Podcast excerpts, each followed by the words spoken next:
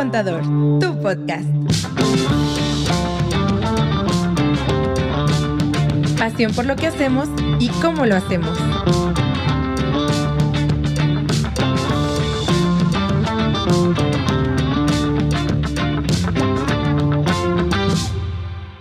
Qué gusto saludarlos. Para que me ¿Cómo están todos? las uñas. Así para que las uñas me brillen y el cabello me crezca. Así de que nosotros tomando colágeno y Colágeno. ¿Qué les, luego les platicaremos los secretos que tenemos aquí en mi primer contador, tu podcast. ¿Qué onda, Lili? Andrea, ¿cómo están? Aquí de vueltas, de vueltas en un programa más. Porque Nos damos muchas encanta. vueltas, claro. Nos encanta que estén por aquí. Muchas gracias a todos los que nos están siguiendo, a los que nos están escuchando. ¿Cómo andan el día de hoy? ¿Qué dice el termómetro de densidad? ¿Todo bien? ¿Cómo están? Pura sutilidad de este lado. Ah, Sí, ya vi que hoy andas con todo, ¿eh? No, es que me alivié. Me dolía el cuello bien gacho y entonces como ya me alivié, ¿Te ya estoy súper contenta. Fue, fue, O sea, confíen en lo que yo hoy diga. ¿Fue dopación o qué? No creo que estoy drogada. fueron ¿Estás pastillas. drogada, va? Sí, ok. No, hoy no va a haber día de antidoping. Hoy no es día de antidoping. Puedes estar tranquila, no pasa nada. Hola, Gracias. hola, bienvenidos, bienvenidas. ¿Tú ya qué show, estamos Lili? listos Ok, para contestar dudas y preguntas. Ok, los que quieran saber de qué se trata la dinámica de este programa, vean otro programa porque nos vamos a ir directo a, A las contestar. preguntas. Tenemos Sí. un chorro de preguntas el día de hoy que queremos contestarles. Los que nos estén viendo por ahí, eh, mándenlas, TikTok, Instagram, están Si live. ahorita, ajá, si ahorita están en, en los Yo eh, saludos a quien nos escucha en podcast. Asesorías gratis, Pero- llévela, llévela. Exacto. Si ahorita tú estás conectado a través de Instagram o TikTok en el live y tienes dudas contables o fiscales, escríbenos ahorita en este momento porque vas a recibir la asesoría inmediata. ¿Y si nos oyen desde Spotify? Eh, que del podcast, su mensaje. ajá. Es que déjame te cuento a ti, podcaster, que esto se hace en vivo. Esto se hace en vivo. Entonces, para ti, si tienes tu duda, conéctate a la siguiente o mándanosla por mail o aquí Oigan, mismo en, en Spotify. Y estaré perro. Ayer di una plática y promoví el podcast. Así que si alguien de los que está ahí fue de los que estuvo en la plática de ayer, mándenos Ay, ahí un cool. mensaje. Saludos. Arre. Échale, Lili. Va. Muy bien, Que se nos arrancamos. queman los Voy a frijoles. empezar para ver quién contesta la Oye, primera ¿estuviste pregunta. practicando? No tanto. No tanto. perdonen. Bueno, giró más. Se cayó. Es que no tuve mucho espacio. Bien, ¿eh? Y dice el, el, el fast. Dice. Equipo, les vamos Yo voy a hacer la escoger quién no contesta porque dice que el staff responde, pero Tocayo. luego aquí Pero a veces el, el- el staff se The nos pone. A ver. Lela nos pone y luego ya vemos qué tal, ¿no? Sí, ahí va. Yo voy a decir quién contesta. No se pone así, no, no. Pongan atención porque está larga. Ah, ok. A ver, échale. Ay, iba a decir algo. Pelada. Güey. Ibas a decir una peladez, lo sé. Sí. Bueno, A ver, pongan ahí a, que adivinen. ¿Qué iba a soy decir? tatuador. Ah, perro, güey. Suelo ingresar entre 80 mil y 100 mil al mes. Ah, ¿A gusto? Ah, perro. La mayoría procuro que sea en efectivo y los anticipos por transferencia. Hasta ahorita no he tenido ni un problema. ¿Sugieren que formalice y me inscriba al SAT? ¿O hay alguna manera estratégica y cuidadosa de seguir llevando esto sin estar en el SAT? Locos Tattoo 333 de Ay, TikTok. trae jiribilla, ¿eh? Esa. Que nos mande su. Esa es, es la de la rayita Oye, que podemos presionar ahí el yo creo que te porque a Andrea le dar gusta caerse del lado Una no. asesoría. No. me gusta darte todos los caminos. La neta, yo Y creo ya- que es para una asesoría. Mátate solo. No. No, no, este, no. Va, ¿quieres por contestar cierto, tú? perrísimo el tatuaje de Gus. ¿Ya vieron el nuevo Ya tatuaje lo vi, que trae? el que trae Muy acá. perro, Gus. Ahorita nos lo enseña Perro. Gus. Tu ver, colección, vas, vas. Bien, ahí va la respuesta. Bueno, te voy a decir yo la que está dentro del manual porque hoy voy a ser una buena persona. Entonces, Porque estoy dopada. para que no digan que estoy drogada. Con razón estás tomando agua, fíjate. Para no mezclar. Ok, Échale. a ver, ¿cómo se llama? Locos Tatú. Ay, bueno, loco. Ahí te va. Eh, lo ideal, ¿no? Eh, sería sí formalizarnos para que tú justifiques también tu estilo de vida. Eh, todos tenemos una obligación aquí en nuestro país, que si yo estoy teniendo una actividad económica, pues en teoría yo tendría que estarle informando, tendría que escoger un régimen con el cual voy a tributar esta actividad y dependiendo del régimen que escoja, pues son las obligaciones que yo voy a tener. Para ti, en el contexto que veo, creo que yo te podría recomendar así a grandes rasgos el reciclo. Así, tin, tin, tin, tin, tin. Creo Muy que te podría, o sea, en tema de Güey, ese es formalizarte, el- es la creo ca- que es ahorita- La mielecita. güey. exacto, creo que es ahorita como lo más barato en impuestos, este régimen funciona de acuerdo a una tasa que va contra tus ingresos, o sea, lo que efectivamente cobres. Del efectivo nadie sabe, hasta ahí voy a Ni decir. nosotros. Es Nadie más, sabe, ¿qué? nadie Ah, sabe, ¿what? ¿eh? ¿Qué dijiste? Entonces, pero lo que sí te entra a tu banco, pues eso pues ya cayó en el sistema financiero que está regulado y pues eso sí se puede ver, ¿no? Entonces, sobre lo que te caiga, vamos a decirlo así, sobre lo que ingrese fiscalmente o lo que tengas que facturar, sobre eso iría el reciclo. Entonces, el reciclo lo más que vas a pagar va a ser el 2.5% sobre esos ingresos. Ajá. Y hay De también otro ISR. de ISR. Y hay también otro impuesto con el que tú vas a estar familiarizado, que es el IVA, que es el IVA que le cobramos a todos nuestros clientes, bueno, la mayoría dependiendo de la actividad, pero en la tuya sí te aplica el IVA. Entonces, el IVA es una En el deber es un juego, ser- Ah, ajá, Perdón. es un juego. El, el IVA es un juego, el IVA que yo cobro menos el IVA que pago en mis gastos y de ahí es o le entrego al SAT o pago en mis gastos a mis proveedores y así. Es un cálculo. Lo tengo a favor o a cargo. Listo, así funciona. Y si vas a fiscalizar ya tus anticipos en este tema reciclo, pues igual empieza a pedir eh, factura de tus gastos, ¿no? De Para la tinta que compres, de materiales que De compres. la renta que pagues del local que de- tienes, de, Sí. o sea, todo lo que tú empieces a gastar, pues pedir factura. El meterte en la formalidad, loco, también incluye que no solamente vayamos sí, no a... tijuanense eso, ¿eh? Así, loco. Ah, loco. Loco, y hazme una cita porque quiero uno. Que nos haga descuento por la asesoría. Exacto. Entonces, eh, el formalizarte implica que así como vamos a pues facturar nuestros ingresos y a reportarlos en una declaración, pues que también yo empiece a pedir facturas de mis gastos, porque ya pues juegan en el cálculo de los impuestos. Entonces ya yo también estar pidiendo factura y que mis proveedores y todos sí me las puedan dar. Sí. Algo así. Creo que también im- implicaría la formalidad de tu cadena de proveedores, o sea, con los que tú te relacionas. Sí. Algo así. Sí, creo que es una excelente respuesta. Eh, yo creo que en términos generales, mientras cumpla los requisitos para hacer reciclo, definitivamente este es el camino. Y ¿No van a decir nadie el otro camino? Sí, es que esta decisión es si quieres estar pues en regla, súper tranquilo y pues con todo lo que está en tu cuenta bien declarado, ¿no? El otro camino, pues, ¿cuál es? Va a seguir en la informalidad como está hasta ahorita, siempre con un riesgo de que que el. SAT te pudiera preguntar de dónde tienes esos ingresos si no tienes dada de alta ninguna actividad. Sí. Y, y, pues entras en la, en la rifa, que a Diego le gustan las rifas, de la las la probabilidades de que Oye, y yo creo que nunca, te toque yo una creo que nunca nadie le ha pedido factura a un tatuador, ¿va? Yo estaba pensando lo mismo. Yo creo que sería muy Así raro que, oye, un cliente te, te pida factura, de su tatuaje, perro, ¿no? pero Pues sí, soy artista pues, y mi imagen y un todo lo bosquejo puedo. o Prestación cosas laboral, así, váyanse a hacer un tatuaje. de que el servicio factura. de dibujo, de bosquejo, de quién sabe. Sí, digo, ya, ahí bueno, ya sería, no sí. sé, un render, güey, ¿no? Es de artista. de- Hazme un, mural cuadro, en un el cuadro. cuerpo, porque mi cuerpo es mi un producto. lienzo. Es mi producto Es que un vendo. lienzo. No sé. Ah, bueno, digo, Va, dentro de o sea, ciertos términos podría Pues ser un ser. O sea, tengo en OnlyFans y les gustan los tatuajes. No Oiga, sé. no prendimos el fax. Eh, déjenme lo prendo. Está prendido. Sí, No, sí, no lo sí. prendimos. Ahorita sí, sí. o Siempre. ¿verdad? Gus siempre Sí. lo tiene Ah, prendido. bien, gracias, Échale, aquí vas, pendiente Dale a la que sigue, vamos. Listo, ahí está, loco. Esperemos haber respondido esa duda. ¿Voy Ujú. yo? ¿Sí? Sí. Sí, dale. Como tú quieras. Va a la derecha. Ándele. Iré. Iré. Pues, ¿quieres Muy tú bien. leerla o quieres que yo, Yo me la la lea? pregunta, pero, güey, como que traigo acá tortícolis. Pero- Ay, güey, no huele bien gacho, pero tengo unas pastillas muy mágicas. Sí, ya vi, porque en la mañana no estabas tan alegre, güey. Ay, no, me sentía súper mal.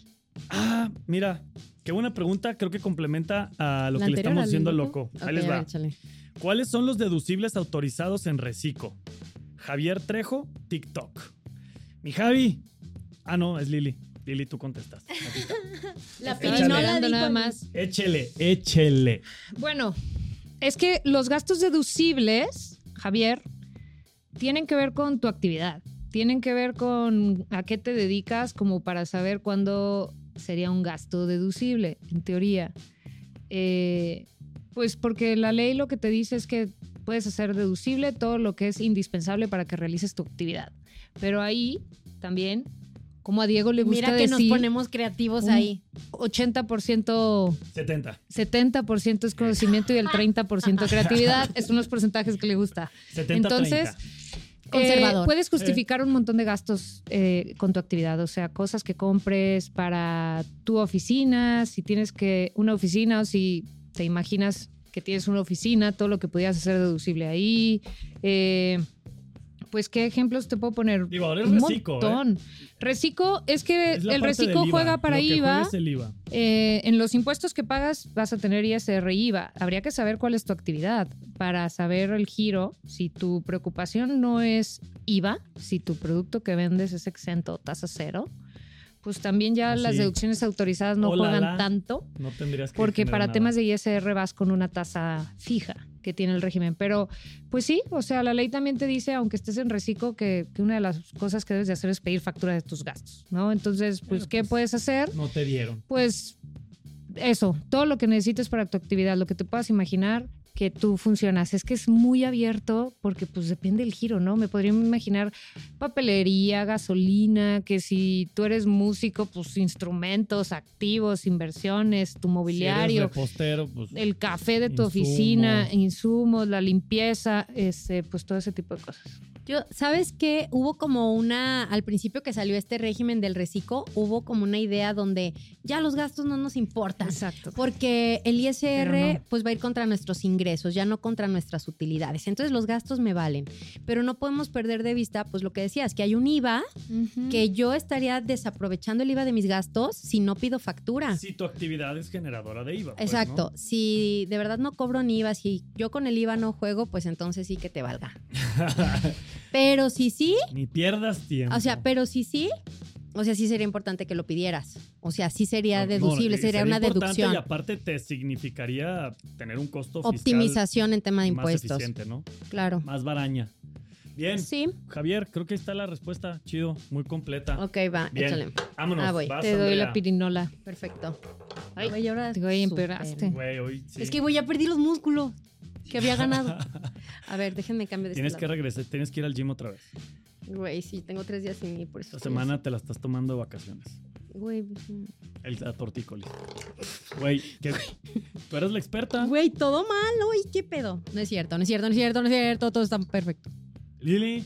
Güey, hoy viene con todo la Oh, Lili, ¿eh? oh, oh, oh. La Lili hoy, energía hacia ella a full. Siento Mm. que es como este o este. Así como que, a ver, ¿cuál, cuál preferiré? Güey, y así. Siento como Este. que este. Ok. Tú dime cuál. Así de que, y los pupilentes. A ver. Estás leyendo Ay, de cabeza, ¿no? No. Si quiero cambiarme a reciclo, Al revés, güey. así que bien drogada. No, no, no. O sea, no crean eso. La neta estoy al Mira, 100. volteáselo, Diego. Parece que está leyendo de cabeza, ¿sí o no? Pueden confiar en mi. De que está acá En- en abajo. Pueden confiar en todo lo que yo hoy diga. Estoy bien. Ya, no me levanten falsos de las drogas. Si quiero cambiarme a re- uso puras drogas, este. bueno, Naturales. Ajá. naturistas. Plantas sagradas, güey. Sí, güey. Dulces, que sirven de Dale. postre, que son postres. A ver, ya. que ahí cumplen va. dos funciones.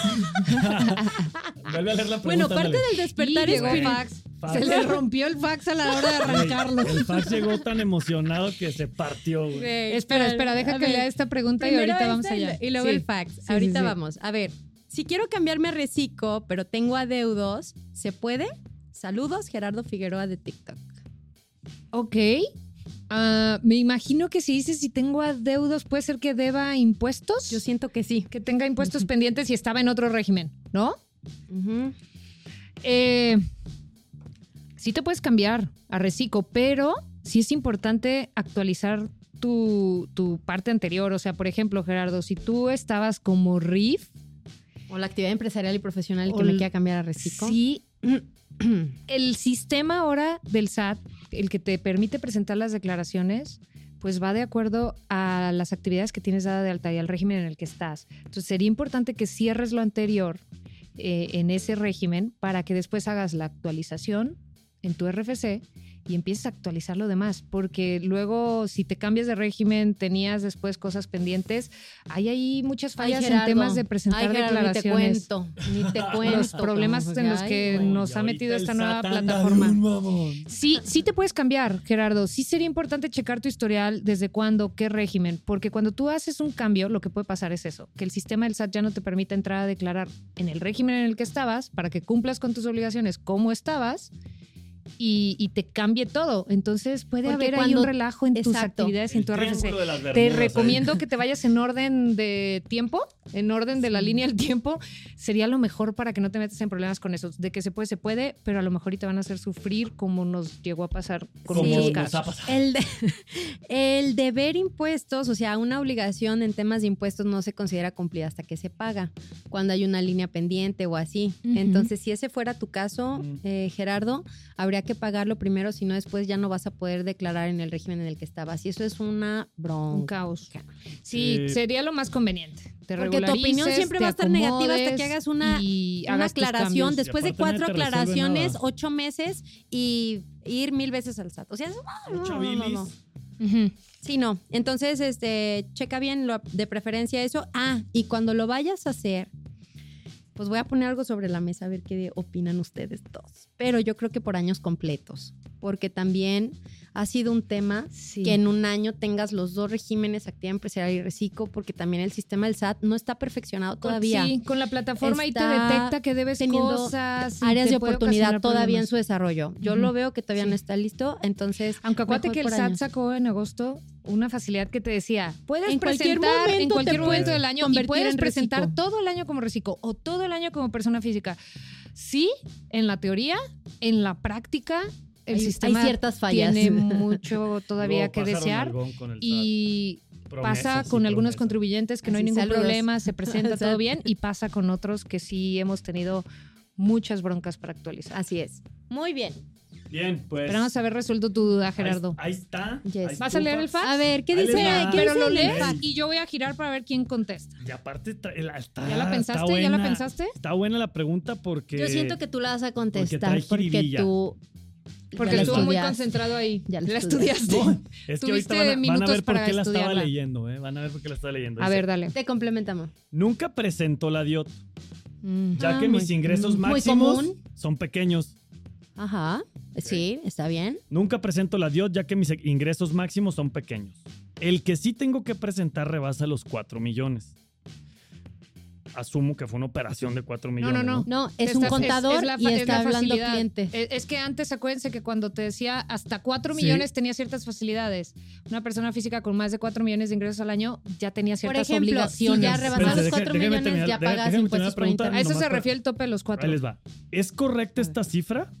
Esa es la pregunta número uno. ¿Y qué pasa si no la presento? Y Mikey Rojas 0310. Bueno, ahí te va Mikey. Para los que no sepan qué es la DIOT, eh, es una declaración informativa de operaciones con terceros. Tiene que ver con temas de IVA, ¿no?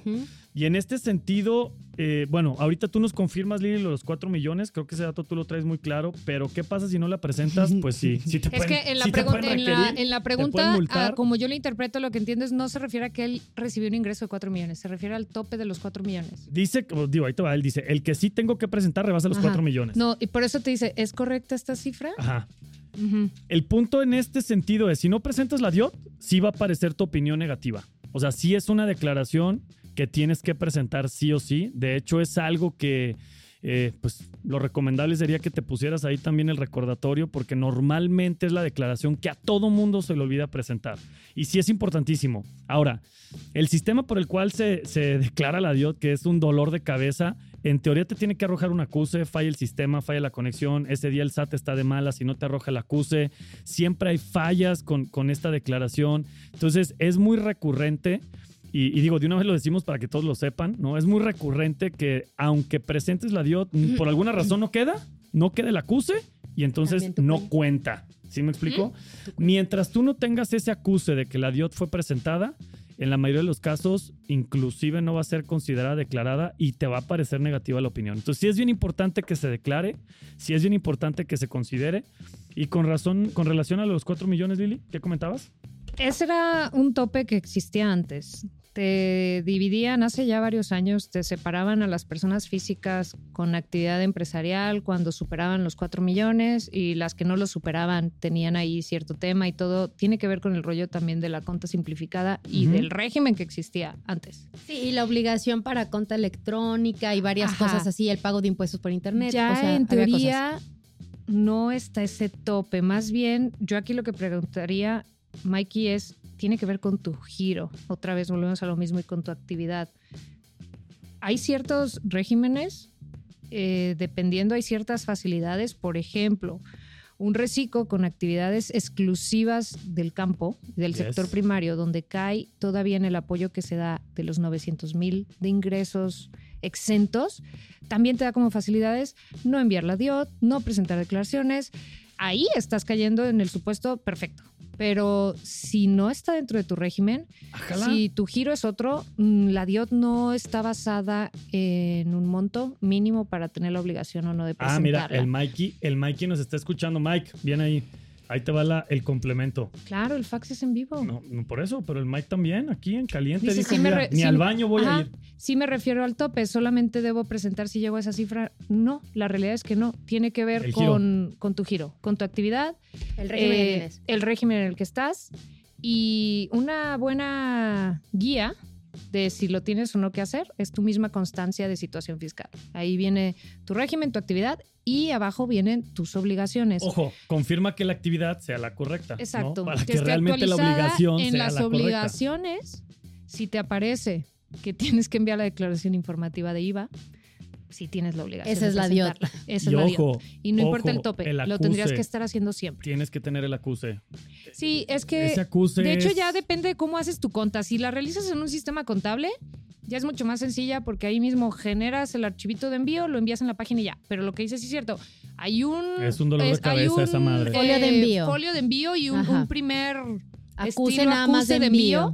Pero el que cuenta es el acuse de aceptación. Después hay que entrar al SAT y descargar esa aceptación. Ese significa que el SAT sí lo Si recibió. y te lo marca ¿Y recibió. error, sabes si qué? no se puede, si no lo que sea, muy Pero probablemente a tu no va a pregunta estar. concreta, este, Mike, Mikey, yo no, no, hay un tope. y yo tampoco me arriesgaría porque una multa, un requerimiento de omisión de una declaración informativa de estas, pues sí está Son más caras. caras que las otras. Y, y es un dolor de cabeza porque realmente eh, la opinión te aparece negativa y te aparece tiempo después. ¿no? También Entonces, es, un buen, es un es un buen filtro. Puedes ver tu constancia y ver tus obligaciones. Si aparece ahí, definitivamente tienes que presentarla. No importa tu monto y el monto de tus ingresos y de tus operaciones.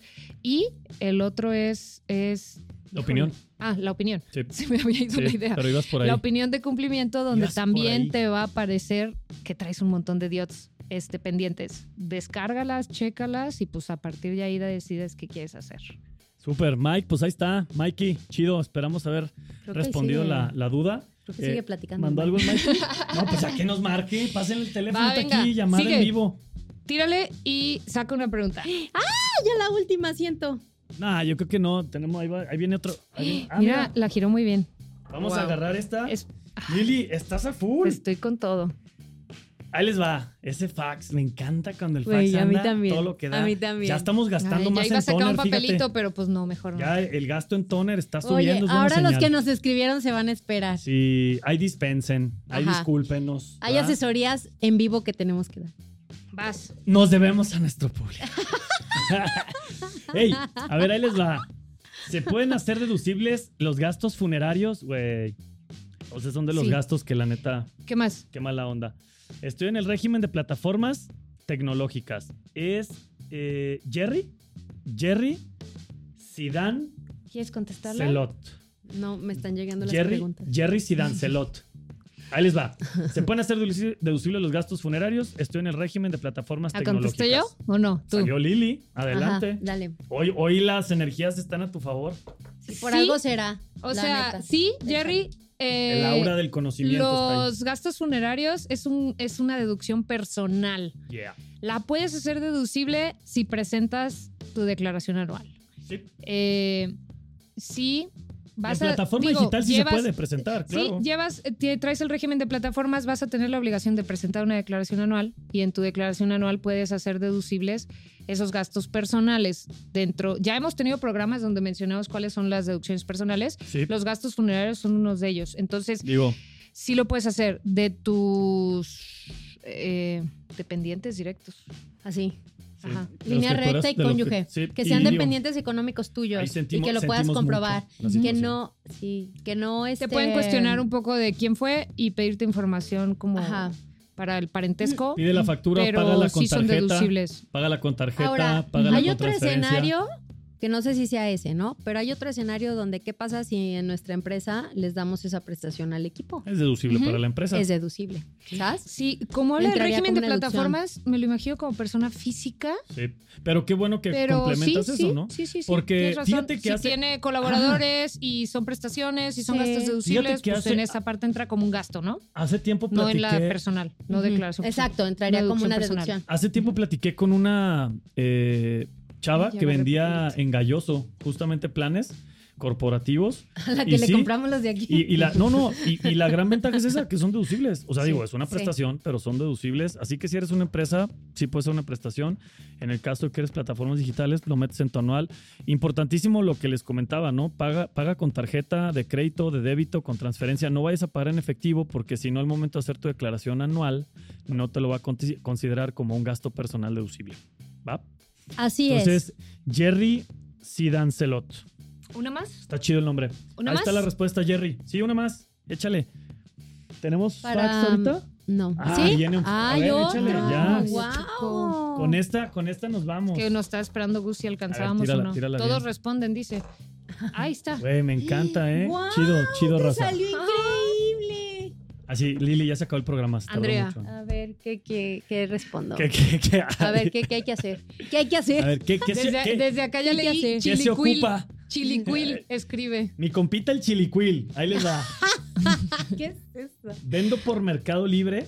O se hace, llámese plataforma digital. Ujú. Y trabajo en una oficina. Anda echando doble jale. Bien. Ujú. Aún no declaro en el SAT. ¿En qué régimen entro? El de plataformas Dale, digitales. Date, Andrea. Vas a- date. Tú tienes dos regímenes, uno el de sueldos y salarios por la nómina que recibes por trabajar en esa oficina y aparte tienes el régimen de plataformas digitales que aplica a Digo, los es- ingresos es en el que, que, tú tienes. tendría que entrar. Ajá, o sea, no es automático, pero en teoría, si tú pusiste ahí el RFC, este, ahí... Es que acuate que ahora ya ¿Qué? va dependiendo de su constancia lo que le va a pasar. Explica qué va a pasar en Mercado Libre si sube una constancia donde Exacto, tiene actividad es o que no. ahí te va. Mercado Libre va a hacer que todos sean sus usuarios, ¿no? A él le conviene que haya un montón ahí ¿Estés dado de vendiendo. alta o no? Ajá. Yeah. Entonces él quiere usuarios. Entonces lo que va a hacer contigo, dependiendo de, de lo que tú quieras hacer, si tú ahorita no tienes dado de alta el régimen, si tú no pusiste tu RFC ahí con esta actividad, lo que está haciendo la plataforma es retenerte a ti los impuestos. Y un chorro, ¿eh? Sí, entonces si tú sí tienes el régimen, ya no te retiene tanto. Ya tú te vas a hacer bolas. Hay, hay dos sí te formas. retiene, pero macho. Te retiene, pero me- muchísimo menos. 8% de IVA. 4 y, y de. Ah, no, acá es no, 8. es 8% de IVA.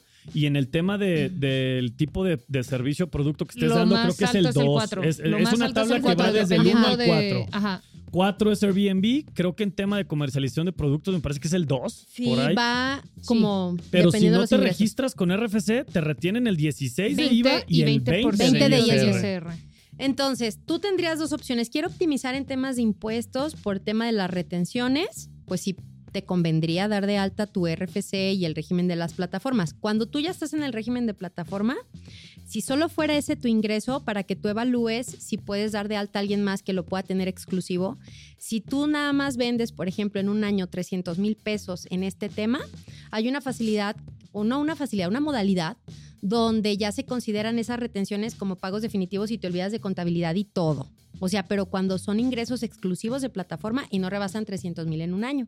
Esa podría ser una opción. La otra opción es de que pues no voy a dar de alta a nadie, soy yo, yo quiero el dinero, yo es mi negocio. Entonces, como tú también tienes salarios, esa modalidad no te aplicaría y entonces tú sí tendrías que tener cálculos de impuestos y presentar Llevar una contabilidad y presentar declaraciones. Entonces valdría la que pena que evalúe qué le conviene más. ¿no? Ajá. Y ahí te va el súper truquisísimo. Si eres persona moral, no te retiene nada.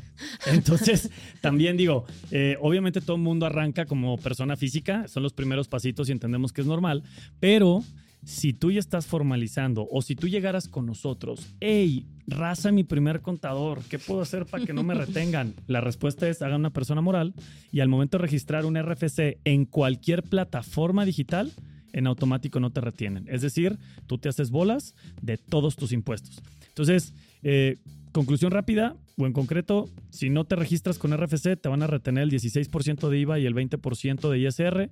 Si te registras como persona física, te van a retener el 8% de IVA y te van a retener entre el 0 y el 4, bueno, entre el 1 y el 4, dependiendo del giro que tienes de ISR. Y si eres moral, no te retienen nylon. Así, Así que es. usted decida, ¿cómo se llama? Chol, chi, chiquil. Chiliquil. Chiliquil. Ahí está Chiliquil. Ahí está la, la respuesta. Esperemos haber sumado y ayudado.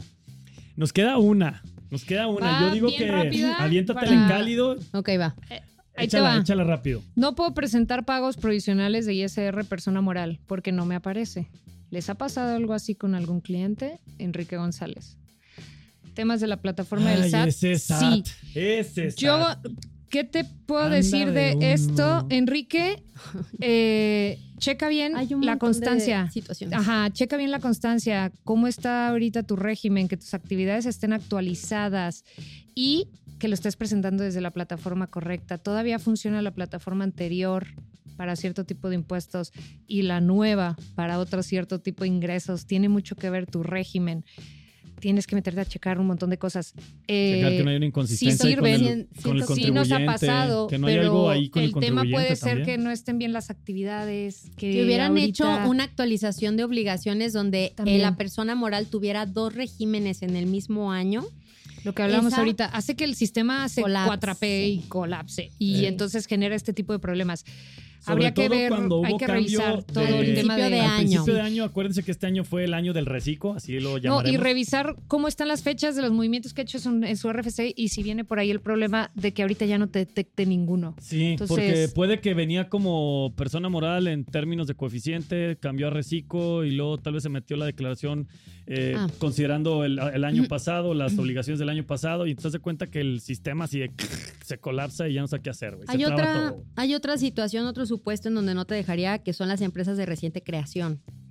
O sea, como todavía no tienes coeficiente de utilidad, si esa hubiera sido la modalidad en la que tuvieras entrado Ah, y no en sí, reciclo, cierto, sí, cierto. al principio puede ser que no te deje.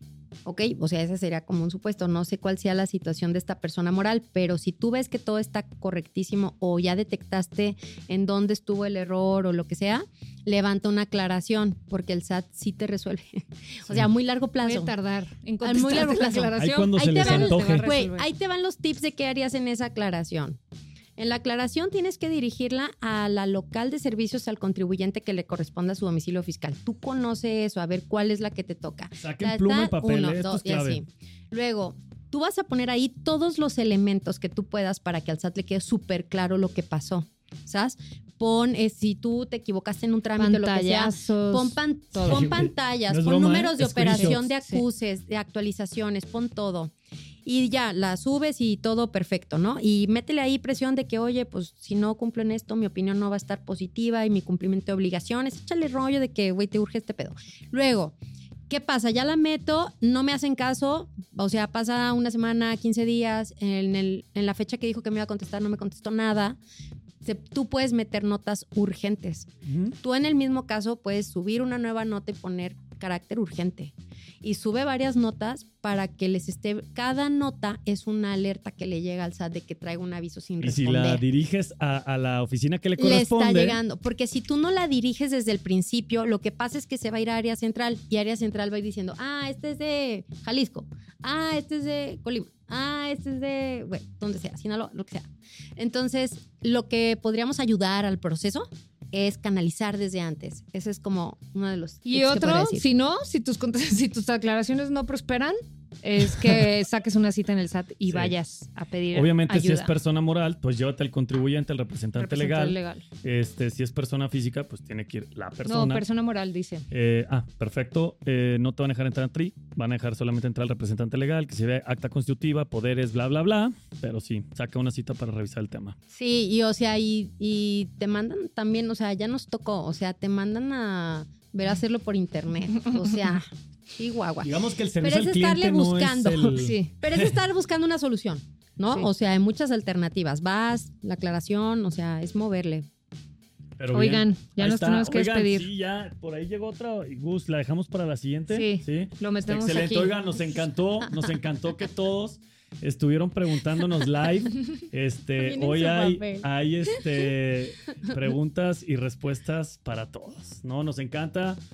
Raza en TikTok. Un placer, como raza siempre. Echen sus Muchas dudas. gracias, Ya vieron un que gustazo. el fax está todo lo que Saludos también a los que escuchan el podcast. Sí, Esperemos también. que les ayude muchísimo. Pod- Saludos a todas, a todos y recuerden que el café va por nuestra cuenta. Cuídense mucho Gracias por y nos vemos escucharnos. pronto. Gracias por seguirnos. Bye, que estén bien, cuídense. Gracias.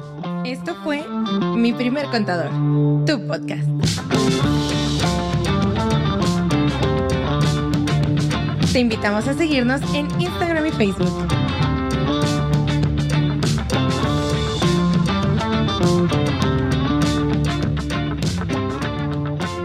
El SAT esté con ustedes.